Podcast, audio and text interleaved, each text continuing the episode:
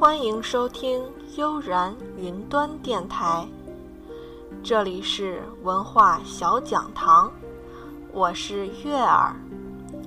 今天为大家介绍两个有关智慧谋略的成语典故：“二桃杀三士”。这则成语的意思是指用两个桃子杀了三个勇士。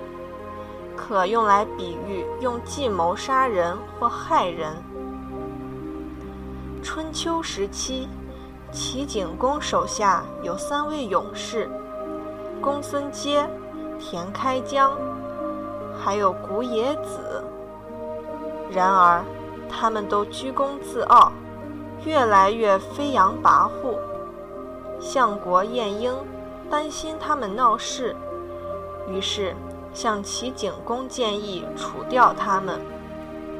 齐景公为难地说：“他们三人武艺高强，要除掉他们很难。”晏婴说：“他自有办法。”一天，晏婴叫人为三位勇士送去两个桃子，并告诉他们：“主公赏赐给最勇敢的人。”谁的功劳最大，谁就有资格吃一个。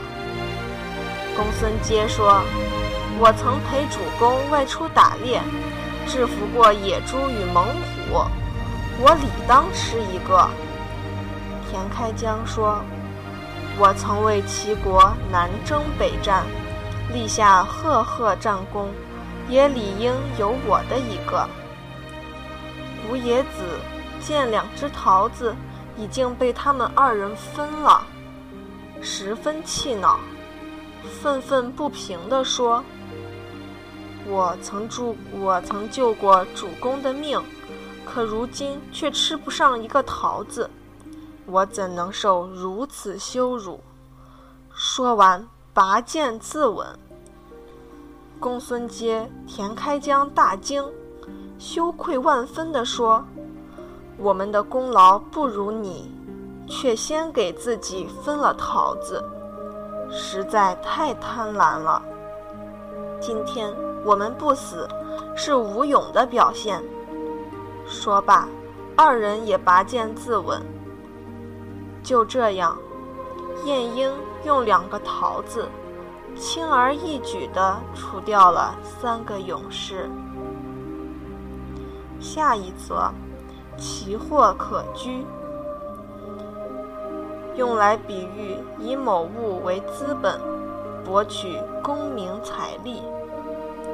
意思是把这珍奇的货物囤积起来，等待高价出售。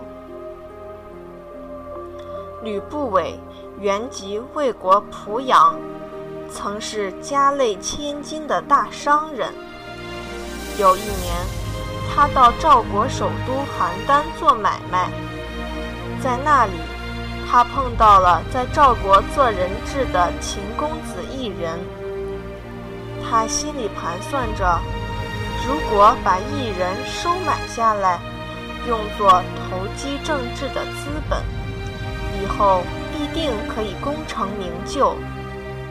回家后，他问自己的父亲。农民耕田，一年能得几倍利？父亲说十倍。吕不韦又问：贩卖珠宝呢？父亲回答几十倍。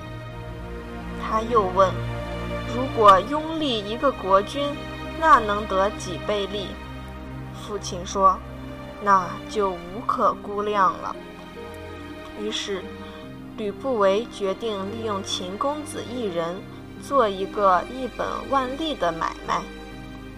一人是秦昭王之孙，太子安国君之子。